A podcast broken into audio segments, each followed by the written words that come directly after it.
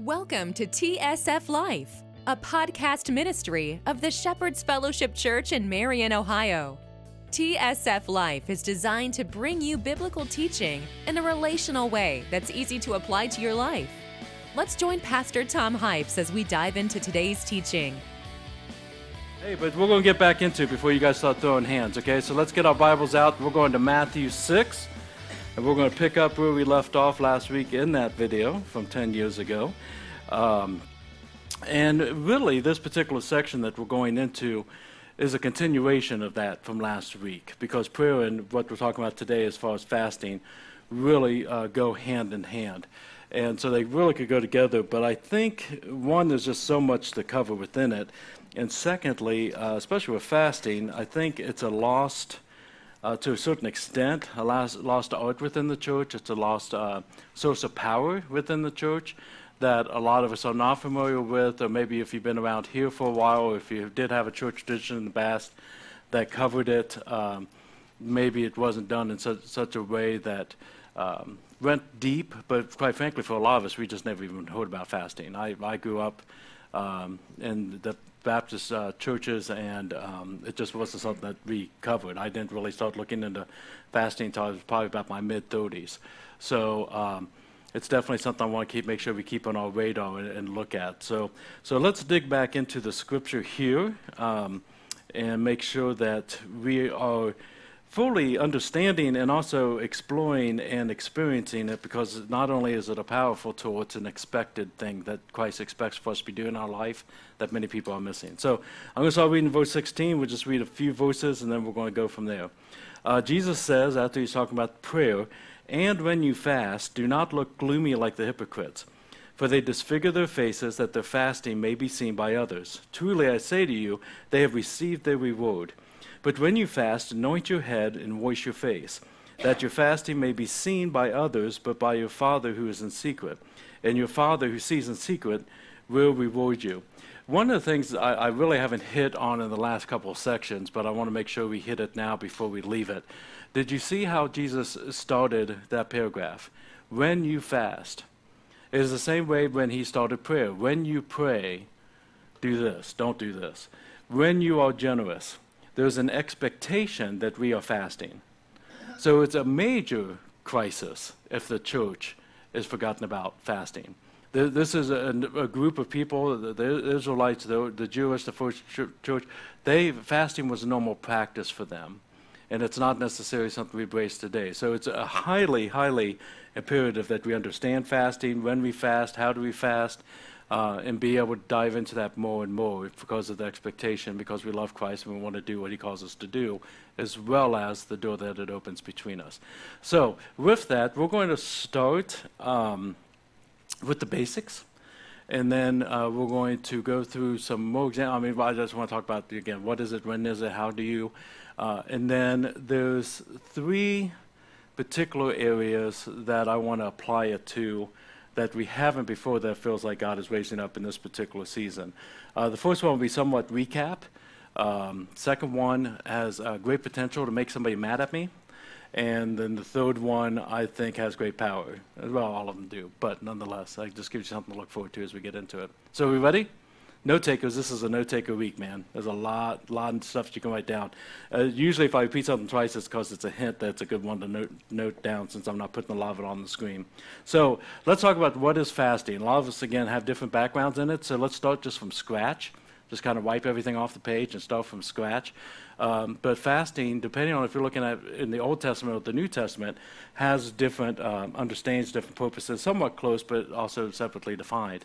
In the Old Testament, uh, before Christ came, from a law based perspective, uh, you're going to see usually people are fasting to um, humble themselves in a repentant way, looking for forgiveness. Kind of like they did if they were sacrificing a dove or sacrificing a lamb or whatever the case would be. It was a repentant act. That's not what it is today. There, there are people I know that uh, have tried fasting because of guilt, and they can be soothed, they can be uh, draw closer to God, and He can help them with that. But it's not a forgiveness technique. It is um, simply fulfilled from that standpoint. Again, the heart of the law is still there, but the fulfillment is uh, sacrifice for forgiveness is Christ. And so it's just a matter of us accepting and living by that and following Him. Um, so that's not why we fast today. Fasting can have uh, different purposes and different definitions, but the one that I like as far as for the New, the, um, New Testament age or the church age, that period of time between Jesus ascending and Jesus coming back again for us, uh, is, and I'll give credit, uh, this is Nelson Searcy. Uh, it's defined loosely, the one I'm using today, is abstaining from something, usually food, in his definition, abstaining from something, usually food, for spiritual purposes. Okay? Staying from something, usually food, for spiritual purposes. It's basically giving up something to focus on God more. It's basically giving up something to create a hunger so that you have uh, translate that hunger into driving closer into Him. So, for those who have been around for a while with us, um, you know, we talk about fasting a lot around Lent time, that period of um, time that it's not biblically commanded that you do Lent. It is a practice based on these teachings here, where we prepare ourselves for the, the Holy Week celebration. Uh, and you'll know that a lot of us give up different certain things, and when we miss that thing, we have a hunger for that thing, we say, oh, yeah, that's the reminder to draw closer to God. That's the reminder to take this time of whatever I gave up and just be in prayer or be in study or get godly counsel or just to really focus on whatever this particular fast is about because every fast is about something. And there are different reasons why you might, you might be drawing closer to God. You might be seeking His will and His direction. You might be uh, just not feeling intimacy you don't feel like your prayers are moving forward. Next, that's a, that's a great time for fasting because the way I look at it in many ways, whatever the reason, is um, prayer is the conversation and fasting is when you're saying, time out, I really want to go deep on this. Uh, my son uh, arrived in Ohio last night at midnight. He's down at his grandma's house. Uh, and so we're going to be seeing him throughout the week. And my son and I, we, we, we talk and we text and we're in each other's lives and, and everything that we go through. Uh, but there's something about when he sacrifices a week of work, because that's what he's doing, there's no one to back up for him, so he just kind of shuts down takes the drive with the kids to Ohio to have focus time with his mom's family and with our family. It's, uh, it's beyond just talking over the phone or just talk, talking through text or whatever the case may be. Emily and I see each other all the time. Uh, but it's v- very special to us, and it's important to us to have daughter, uh, like daddy and daughter dates, because there's something different it's just the two of us, and we're doing something together, and we're laughing and we're joking outside of the norm. When Jenny and I have a date night, to be able to have that focused time outside of just passing each other and talking and communicating and sending emails back and forth. That's a, a special time uh, where you go deeper. That's what fasting is when it comes to your prayer life. We talk to God all the time. He wants to hear from us all the time. But there are times, there are moments when we say, hey, can we just cut everything else out? Or cut this out? And just really manage into a time where it's just you and me because I really need this time with you, Daddy. I really need to hear from you, Daddy. That, that's what, what fasting is. Um, it helps us prioritize what should be prioritized.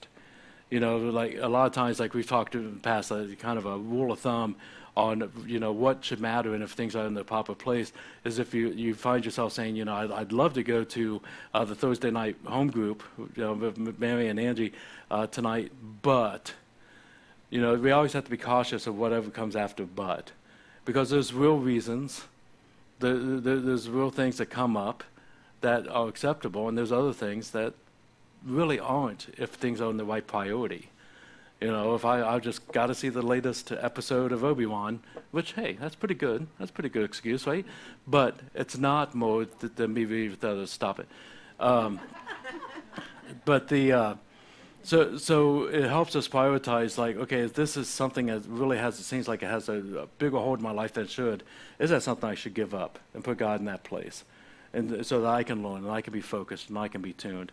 Uh, hopefully, like as we're talking about these things, it's, um, it's also whet your appetite of, wait, maybe there's more to fasting than what I thought. Or maybe God can do more with fasting than what I thought. Or maybe there's a lot more than what I was raised with.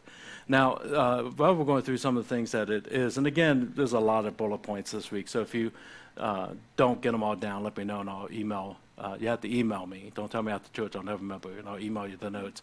But uh, there's good things to know what fasting is not um, as well. Fasting, uh, one, is not an outdated procedure. It's not something of the, the first century church or the Old Testament and doesn't really have any application to our lives. I think you probably already know that already, but just to state the obvious, uh, it's not something we do casually. And I want to explain that one out because when people first start with fasting, I see them um, stumble in this area and don't even realize they're stumbling in that area. Let's um, let's say you decide you're going to fast from uh, chocolate you're a big chocolate nut, and you're going to let that, that hunger or that missing that be your, your trigger to leaning into God more, which is great because when we lean into God, He does what? Leans into us. It's just biblical promise. It's just what God tells us. Uh, and you're going to do that for, I'll say you're doing it for Lent. You're doing it for the 40 days. And then after about a week and a half, we're talking, and you say, you know what? I went without chocolate this entire time until yesterday and I just I had just had to have the chocolate. I just was so dying for. I just had the chocolate, but I did a week and a half better than I ever did before, and I'm sure God understands. Uh, don't do that. You're making a commitment to sacrifice before God, saying, "I need you, so I'm sacrificing to draw close to you, so you draw close to me." It's not okay. It's not something where you should beat yourself up and God's going to strike you with thunder. But if I was on the internet too much and my wife was saying, hey, I, you don't have enough time together, I said, you know what, I'm going to stop doing internet for 40 days just so we can have that time together. And then a week later, like, but let me just check on this real quick. She's going to be, yeah, that's, that's not honoring my wife and it's not honoring God. If you're going to commit, make sure you count the cost up front. Make sure it's going to be something that hurts and then lean into it and do it. Um, don't do a light fast don't do a life fast. How I'm defining that is uh, basically this don't give up something that you really won't miss. I mean, it, that's what's the point? If you're not going to have something that creates that hunger, if, if you say, you know, for the next two weeks, I'm not going to do any math, and you don't like math, you know, it's like what, what's what? If Jenny says, "Hey, we need more time together," and you read way too many books, I say, "You know what? No, she doesn't say it. She says, we don't spend time. I'll tell you what, I'll give up reading books for the next two weeks. She's like, you don't read books. there's no love, there's no sacrifice there, there's no real commitment there. So don't do a life fast. Uh, don't fast to lose weight. Uh, I mean, unless if it's like a doctor thing. I'm talking about spiritual fast here. Uh, don't fast to lose weight. If you lose uh, weight due to a fast as a side benefit, that's fine. It's not evil. But if you're like, yeah, I'm just going, I'm going to give up pizza because I got to lose weight anyways. You're not fasting, you're dieting. That's not that's not a fast. Uh, don't do that, and don't do. And I, I put it on here. I, I, I don't think we're at a place, or some people are at a place, to really worry about this as much as the first audience. But don't don't do it for personal glory. That's a lot of the instructions that we have here. Is that him telling them how to do it in such a way that they're not like the religious leaders. They're not doing it to look pious and better than them. Uh, a couple other not things. Uh, it's not just solo. Fasting is not just an individual act. It, it, it can be, absolutely, absolutely. Uh, but sometimes it's also community wide. Uh, if you look at uh, Joel 1, for an example, where God says to Joel, Hey, look, you're the spiritual leader of these people, and I want you to tell them, I'm calling a fast. And so the leader came and said, We're all going to fast, period. Not like, Hey, if you want to. You know, the, the, there are times that that comes up. Um, fasting can happen with a small group as well. And I, and I want you to think about, like, man, what would that be like? Like, let's say you actually tried this fasting thing or wanted to try this fasting thing, and you were going through a tough time. And you're talking to a couple accountability partners, just a, a couple brothers, a couple sisters, whatever the case may be about it, and just saying, hey, can you pray for me? I'm going to I'm going to be doing a fast because uh, this is what's going on in my life, and I'm going to be praying, seeking God, and just pray that He answers. Like, just how incredible would it be for those brothers and sisters to say, not only we pray for you, we're going to fast with you during those three days on your behalf. We're, we're going to we're going to seek God on, for you. How empowering that is, how beautiful that is, as brothers and sisters in Christ when we go through these trials and we're seeking God. So, so I don't think it's just a, a, it's that, and it's also not something you don't do without planning. There's a reason for the fast. What's the, what's the reason?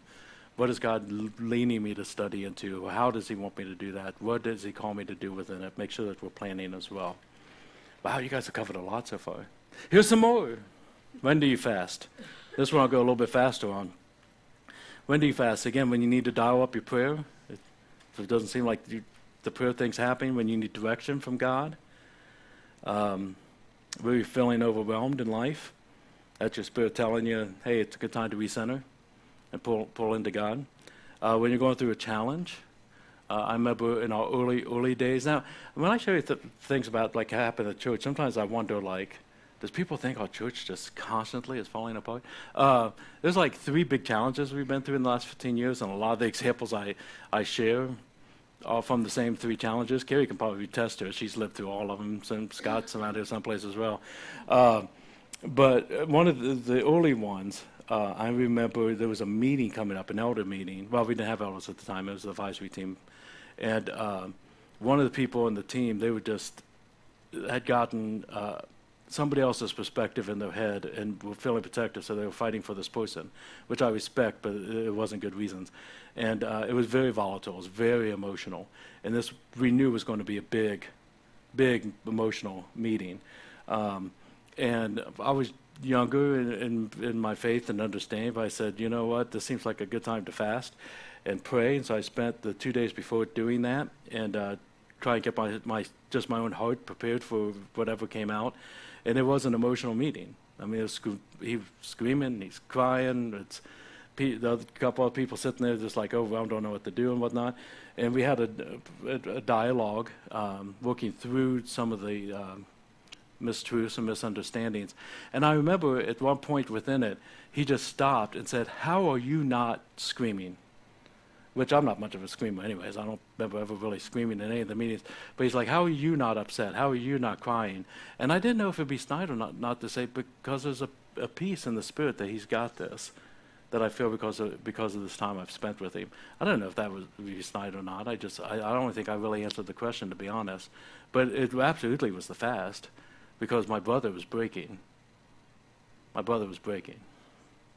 Uh, other times when you fast, when you feel like there's got to be more to life, you just can't find it. Uh, when you ha- need a fresh anointing or a fresh encounter with Christ, is a great time to, to, to, to, fast. If you feel like you need to deepen your relationship with God, great time to fast. There's all kinds of great, great times. Uh, and again, I'll talk about the three that's on my heart here in a little bit. Uh, and then ways to fast, or things you can fast. Uh, we'll start with food, because food does come up a lot. Uh, and there's multiple ways, but uh, just to, to, give the, the main categories, there is a um, absolute fast. If you want to try an absolute fast, you're saying no food, no water, no juices, no nothing. It's the fast that Jesus did when he was in the desert with his temptation for 40 days. Uh, I do not recommend this to be your first fast, and I definitely don't recommend for it to be 40 days, because from a medical standpoint, 40 days of absolute fast equals death. You don't live that. I mean, it, it, I, I don't fully understand all of how that happened with Jesus. I know he's 100% God. That's survived him. He's 100% man, and he suffered horribly for that fast. Um, but maybe if God's calling you to an absolute fast for a day or three days, you know, count the cost before you get into it. Uh, there is what's called a um, normal fast, or what I'm referring to as a normal fast. Normal fast is giving up the food and the water, no, food and the juices, but not water. Um, that one you can survive longer. Isn't that encouraging in the middle of the sermon? You'll survive that one longer, but you we'll see what happens. There's the partial. Partial is no food, but water and juices, so you have the nutrients. Uh, and then there's the Daniel fast. Um, and the Daniel fast, I won't go into all the details because I don't even know all the details, but it's modeled after uh, a diet that Daniel did in, uh, as part of his youth uh, to honor God that we can do today. And it's a mix of vegetables and fruits and juices and waters and everything else. Um, and there's plenty of resources. There's good books that you can have to follow that. Um, and it's supposed to be a very impactful fast for those I know who have done it. Uh, but heads up, it's one of the hardest fasts you can do. When you stop eating food and your body realizes you're not eating food, it, it, it kind of goes into a shutdown mode to a certain extent. Uh, Daniel fast doesn't let your body do that. It's getting just enough for it to say, I need more, I need more, I need more, I need more, I need more. So it is a pretty intense fast, from my understanding. Uh, you can fast from things, uh, which again, again, can include particular foods. Uh, people fast. Well, I've fasted from TV. I fasted from um, pop. I fasted from pizza. Um, Mike Russell uh, really likes when people uh, take a time and just uh, fast secular music and just listen to worship for a season of time. Has great testimonies from that. social media, basically anything that creates that hunger. That's the trigger you're looking for. That's the trigger you're looking for. there's a relational fast. Uh, especially, I think, if you fight with loneliness and you need to get a better uh, foundation of your relationship with God so that the relationships with others have the proper place instead of something that you're seeking and that you think that you that feel like you're lost. A lot of times people will take and go out and, uh, you know, to the bar or get drunk or uh, go to multiple clubs or whatever the case be, trying to fill that void. Uh, it might be a good thing to say, hey, I'm not going to do that for a while. I'm not going to do that for a couple months, um, and hopefully you don't go back to some of that. Uh, but to, to, get, to, get, that freedom, and then look to Him for that uh, solution instead of instead of others, quick uh, solutions. Um, you can you can fast uh, sex, husbands and wives. Everybody else you should be in it anyway. But but husbands and wife can. But Paul talks about in 1 Corinthians that that's a, sometimes appropriate to draw closer to God that a husband and wife make a mutual decision for a limited period of time, is how he phrases it, so that there's not uh, temptations opened up. But that, that's appropriate sometimes. Um, another fast that you might not have thought about is uh, sabbaticals. Sabbaticals are not just something pastors do, it's something that all of us need at different times. It's basically say, I'm stepping off, period, and I'm not just like sacrificing a food to get a hunger. I'm stepping off for three days and I'm gone. You guys know I do that always in uh, January, February of each year. It's part of my practice, just over the focus of the church. Jenny doesn't go with me. Emily doesn't go with me. Um, I'm just focusing on prayer and ta- my, my relationship with the Lord and the, and the ministry of the church. Uh, when I take a six week sabbatical, it's very well planned out as a fast for particular purposes, depending on what's going on that year. Uh, sabbaticals are not vacations. I did not just come back from sabbatical. I came back from vacation. Vacation was just me being as lazy as I could do with my family and enjoying it. That's not, you know, uh, uh, and vacations are needed. Vacations are absolutely needed. Um, but they're not the same as sabbaticals. I do hear people say, oh, you know, I just need a sabbatical. I'm going to take and go to Disney World for a week. First, take me with you. Second, that's a vacation, that's not a sabbatical. The, the sabbatical has a purpose, and you're leaning into God for particular purposes. Um, again, it's easy to see, I think, with pastors, but Jenny takes sabbaticals sometimes. So she'll go away for three days just by herself. Um, and Emily and I do a lot of McDonald's, and she goes to, uh, we eat out anyways. Um, none of us know how to cook. But she, she goes and just has that time with the Lord to rebuild, and she's focusing things to loving. So those are there as well. And then be creative. You've got the basic gist of what fasting is, but it's not legalistic. The heart's still there, but it's not legalistic. Take the general principles that God's using to draw you close to Him for whatever season, for whatever reason, and let it be personalized with the Holy Spirit, but just do it with a plan. Okay, we all good together still? That's more classroom stuff than my normal teaching. It's more the A, B's, and C's of things. But um, let me give you these other three I talk talk to you about. Um, and I will, well, you know what? Let's pray. Dearly Father, I pray that you be with these next few moments. Um, they're not overly structured. They're not overly um,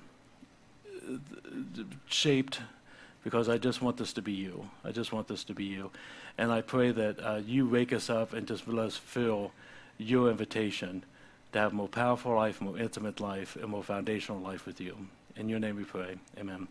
Okay, so here's the ones that, um, that I wanted to bring up. Uh, the first one, I kind of already mentioned, but is the um, direction. Looking for God's direction in your life. Um, if you ever had a time when you're like trying to decide if you're going to move, if you're going to get an, another job, or if your family has to make some kind of big decision, or whatever the case may be, fasting is beautiful for that. Beautiful for that. Uh, what you don't want to do um, is well, I was thinking about changing jobs, and I got a call from this other company wants to hire me. So that's obviously God, so I'm just going to do it. Uh, Satan can make circumstances happen just as easily as God can make circumstances happen. Uh, it is something to take note of, it's something to bring into the picture, but don't just follow what it seems the signs are showing you God has much more than just that in your life. Uh, so, how do we define God's will? We talked about this several times, so this is definitely the recap one, where we have talked about Jesus seeking God's will at the beginning of his ministry when he was in Capernaum, right? You remember this? And he had cast out a demon uh, in the synagogue because he was causing distraction. And so people were amazed with his teaching, they're amazed with him being to have authority over uh, demons and then um, you know, sickness, and people are like just amazed at his uh, authority over sickness and demons as well. And so next thing you know, the whole town is all around Peter's house, and he's just built the biggest church in the shortest amount of time ever in all, all mankind. But the next day, as the apostles were ready for day two, Jesus, after he got up and spent time with his daddy, said, "You know what? I can't teach you anymore. They only care about the demons and the the the the, the, um, the sickness." And what I can do for them, but they're not listening anymore to teaching, and I came here to teach. You remember that? And so we lo- looked at how did he get to that because most people would never do that. Uh, the first one, uh, so we looked at four steps. First, he, he looked at what was going on around him, right? You get your thoughts, you get other people's thoughts. I'm doing a very small, short version of this, as uh, most of you guys know this. Um, and then you take all that, put it on the altar, and go to step two and say, God, okay, this is best I've got, and this is what best people are. What do you think, though? I'm just, I, I need you and you seek Him there. Third, then once He reveals it to you, you announce that vision so that you have accountability over you and follow God within it. And then fourth is prepared to build and defend the wall as Satan comes against it. Okay? Uh, again, you can find that sermon. Just look up God's Will on YouTube channel if you want to go deeper than that. But here's my point for today fasting is fabulous at step two. Just fabulous. That's the perfect time to bring it into place when you say, I'm going to set some things aside and just focus it on what God wants me to do in this situation. And maybe it's you, maybe it's you and your spouse, maybe it's you and a friend, whatever the case may be. So a lot of times, again, like we do 24-hour days of prayer and we do fasting and whatnot, it is to seek God as the church. We're in step two. We've done all the diligence we've got, and then we say, but it really has little worth compared to what you want, Daddy. So if you're going through anything where you're looking for direction or a choice, or if you have recently made, made a choice and feel confident in it, you might want to go to step two and say, wait a minute, maybe I made that on my own accord, by my own way, or my own inclinations, instead of actually ever stopping and asking God, do you want me to do this? Is this where you're leading me? Great place for step two if you're going through some direction. Okay, so the second one, I'm going to babble more on. Um, and I'm, I do not have a goal of making it neat because it's not neat. Okay, so I'm just going to say that up front. The second one, uh, it's great to fast when you are really considering what your mission is. What your mission is and how to handle that mission in this world. Uh, the first things that I, I, say, I think we agree with, at least in thought. Maybe if it's not in practice, but at least in thought. You and I, our mission is to be the ambassadors of God, period. To God do the Great Commission, to lead people to Jesus, baptize them, and to teach each other to obey everything He's commanded of us, discipleship, community. It all comes down to representing God in this world. Right? Are we still all good? That's our job. That's our job. And I am a firm believer that we cannot do that on a particular area, a particular topic, or a particular decision. If we don't first go to daddy and find out what he says about it, then submit my feelings about it to what he feels about it, and then teach, not just to here, but I mean, any of us, wherever we're at in our mission fields, teach, share the word that he says about it, and in the way that he would do it that's got to be imperative. And I think that's usually where a lot of it, if we screw up, that's usually where we start screwing up because we're really quick at going with what we think or we want what we want. Okay, so we still good? Okay, so we have talked about this in some, some different examples. Uh, the one I've shared before is like um, drinking alcohol again. Some people believe it's sin, some that don't. We go into Romans. We look at Romans when it comes to these gray areas. I've shared that, uh, again, the scripture is very clear that being drunk is a sin. I don't believe having one beer is a sin. Uh, myself, different people have different feelings. I respect that. That's, that's what it's there for um, because it's not point blank within the scripture. But I've also shared, because I'm an ambassador, that I will not drink beer at Applebee's because I don't know what the other people in the bar, the, the bar and restaurant would feel um, about me doing that if they know me, and I don't. Maybe I don't even recognize them, but they know I'm a Christian, and for, there's a highly likely op- chance that they're going to think, "Man, what a hypocrite," and I'll make them stumble. Uh, they might not. They might think I'm really, really cool. I doubt it. But, but you, you know, you know what I mean. But so, so I don't just because I don't want to be a stumbling block. The reason for that is because I want to represent Daddy well. Still with me? So I know different people are confused within the church. Um, cussing. Cussing has been interesting here lately. I've been hearing more conversations about people talking about is cussing uh, bad or not. In this country, this is the view that they have. In this area, this is what it comes from this culture. And, and it's really an interesting thing to talk about. It's a really interesting thing to share. Um, but um, I don't go to Applebee's and cuss because of. Now, I should, I should do this. Again, this is what I can annoy people. Forgive me. I generally don't cuss, uh, just period if you ever hear me cuss, it's probably what some people consider like the lesser cussing words, and it's almost, uh, was, unless if I hurt myself, which does happen sometimes. I do have a, then on that one. Uh, you know, I worked for like three hours outside and I got a blister yesterday. How do you survive that? Huh? I know. Thank you. I needed that yesterday. Uh,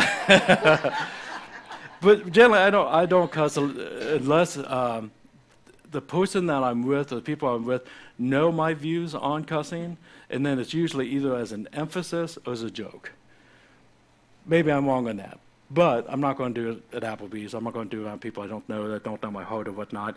Uh, and, and, the reason I'm saying Applebee's is like literally Monica and our family went there the other night, and I, we were talking about some stuff. I said, I guarantee you we'll hear the F word in Applebee's. I just guarantee it. Like any mood, no matter what restaurant you go to, and sure enough, some guy's talking, and um, so you know, we grounded Emily, and no, I'm just kidding. It was Ashton. I was just kidding, but uh, I'll just make sure he's still awake. Um, but so, so that's my, my, my general view of it. Um, but no matter what my view of it is, I'm representing Daddy. So I must be aware of those around me, how they're going to see it, how they feel about it. And if there's a heightened chance that they would see it as hypocrisy, or see me as being less than what I should be, then I have to take that serious. Okay, so another, another example. Okay, this is the messy one. Roe versus Wade just got the boot, all right? So we got a hot button topic, everybody's going on uh, with it.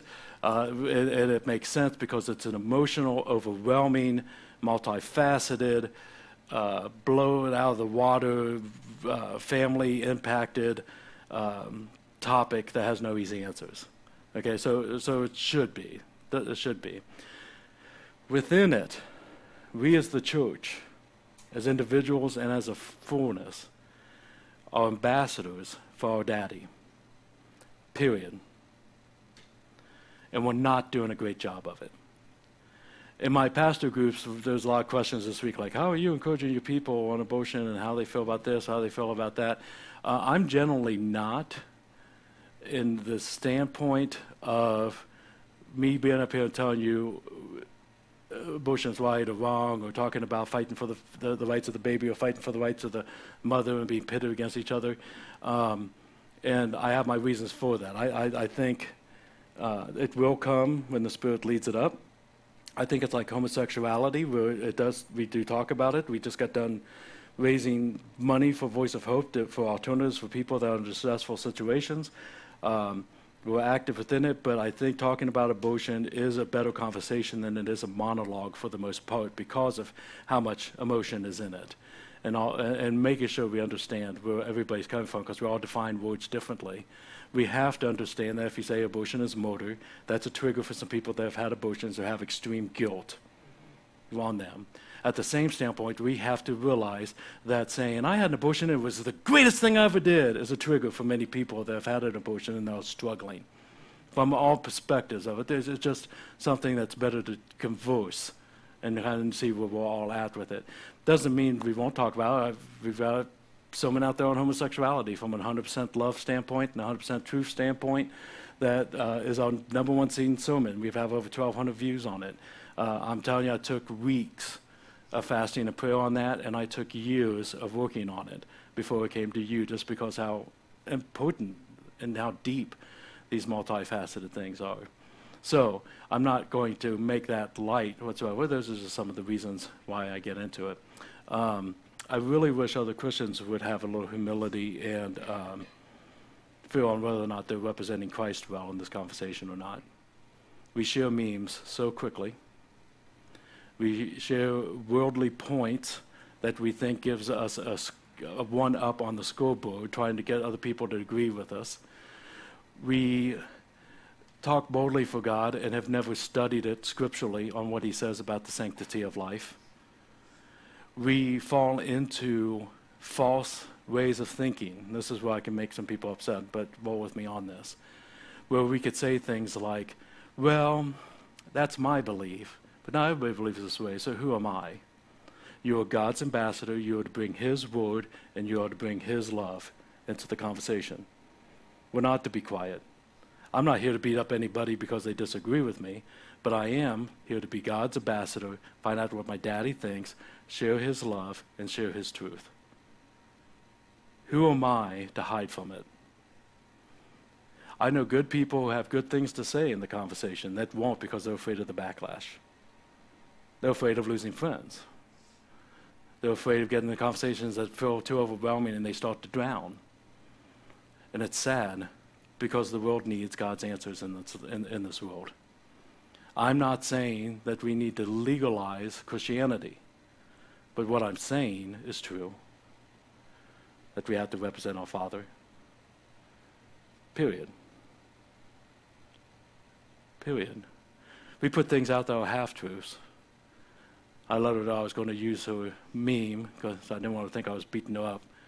But I saw one meme go out this past week that says, you know, the majority of people leave the church because of how hypocritical and biased and prejudiced we are in these type of issues.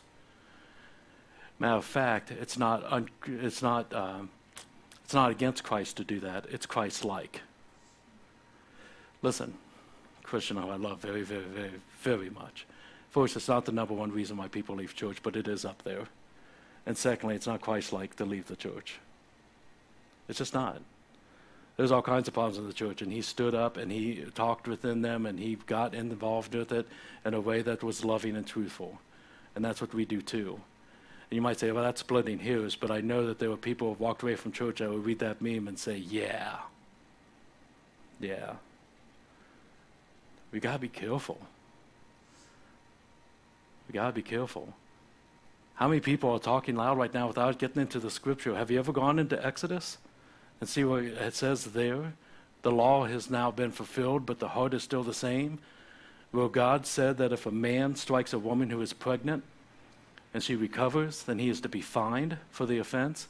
But if the fetus dies, if the baby dies, then you're to put him to death. Why? A life for a life. When does life begin? If you have to decide when life begins, and well, you need to find it in the Word because that changes everything in your discussions. Was not Jesus God as a fetus? He became God when he was conceived. The Holy Spirit wasn't there in any different way than he was with any other birth, but he was there for the conception. And you might think, well, that's kind of weak. Okay, when was the first time Jesus was worshipped as Messiah? He was a fetus. Who was the first person to do it? A fetus. John the Baptist worshiping uh, Jesus in the room. We got to consider that. Don't we? David writes beautiful, beautiful worship of how God formed him in the womb and about how he's wonderfully made.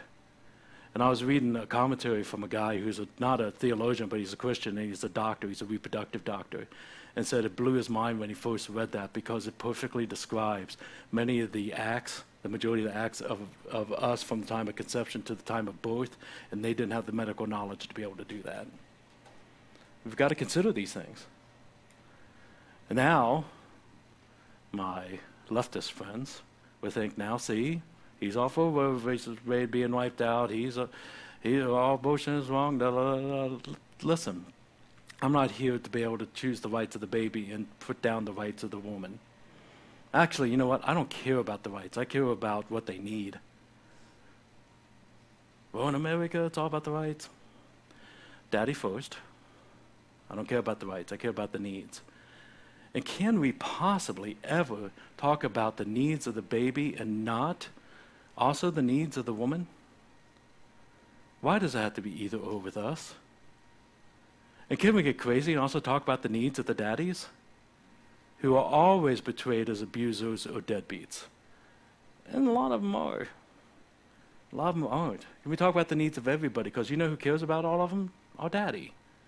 You know has the truth? Our daddy. You know what the daddy. And you're saying that's an impossible conversation to have. It's a possible situation to be in. I'm pretty sure that's how Jesus felt when the Pharisees brought up the woman who was caught in adultery in front of a big crowd of people and said, Do we put her to death or not? You know, everybody in that crowd had different opinions and different views. Some from the heart, some from tradition, some from the word. And Jesus bent down and he drew on the ground and they kept bugging him. So he stood up and with one sentence flattened the whole situation never denied the truth, never denied the love, and they all walked away. You and I need to learn how to kneel down and draw for a couple minutes better. We need to fast. We need to make sure that whatever our beliefs are and how we express them match up to what our Father says and what He would have us to do. I know that we all have different personal experiences in any of these hot button topics. I have my own personal experience when it comes to abortion. They're all different. They have different reasons. We care about the people that have been hurt and abused. We care about the lives that are still yet to come.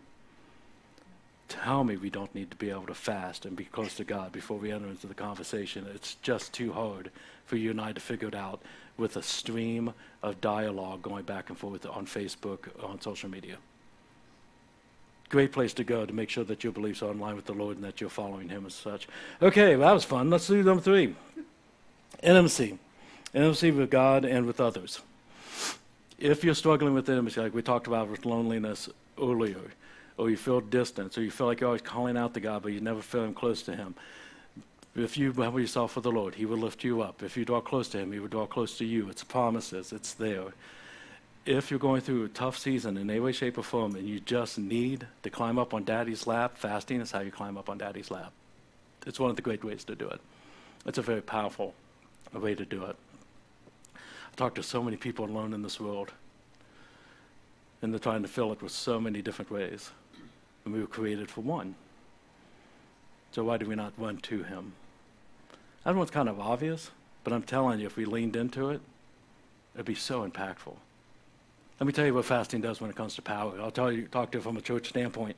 After Jesus ascended, after his time here, and after he resurrected from the dead, um, we have the early church, and again, we know we're supposed to go to Jerusalem, Judea, Samaria, and ends of the earth, which is their country, their, their home city. The um, people are different than them in the whole world, and that, if you really read it, was bumpy. God had to intervene several times to get them to get going. And part of the struggle within that, as we talked about a billion times before, was Gentiles. All Gentiles grafted into to the family through Jesus Christ, or are they not? Because we've always been God's chosen people. A lot of prejudice, a lot of racism within it.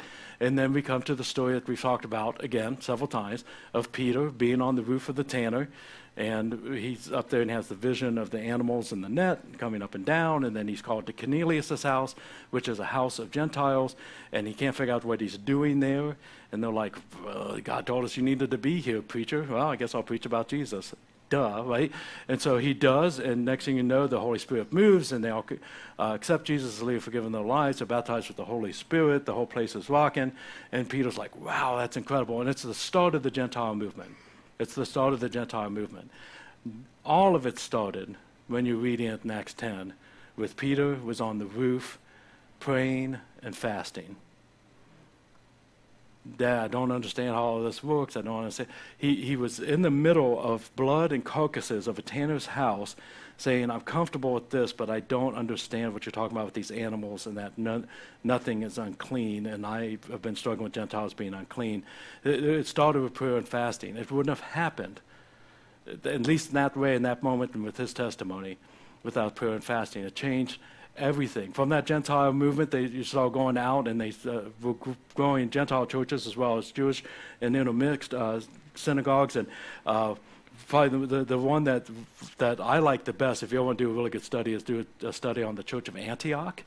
Um, i think we're like Acts 13, 14, 13 and it was a multi-racial, uh, cultural uh, church of Gentiles that was powers on the move. They ended up sending Barnabas uh, who was one of the right hand man of the, the apostles, who was phenomenal. Matter of fact, his name actually wasn't Barnabas. Barnabas means encourager, and the apostles said, dude, I don't know, what's his name? Sydney? Sydney, we're going to start calling you Barnabas because you're just such an encourager. We love you.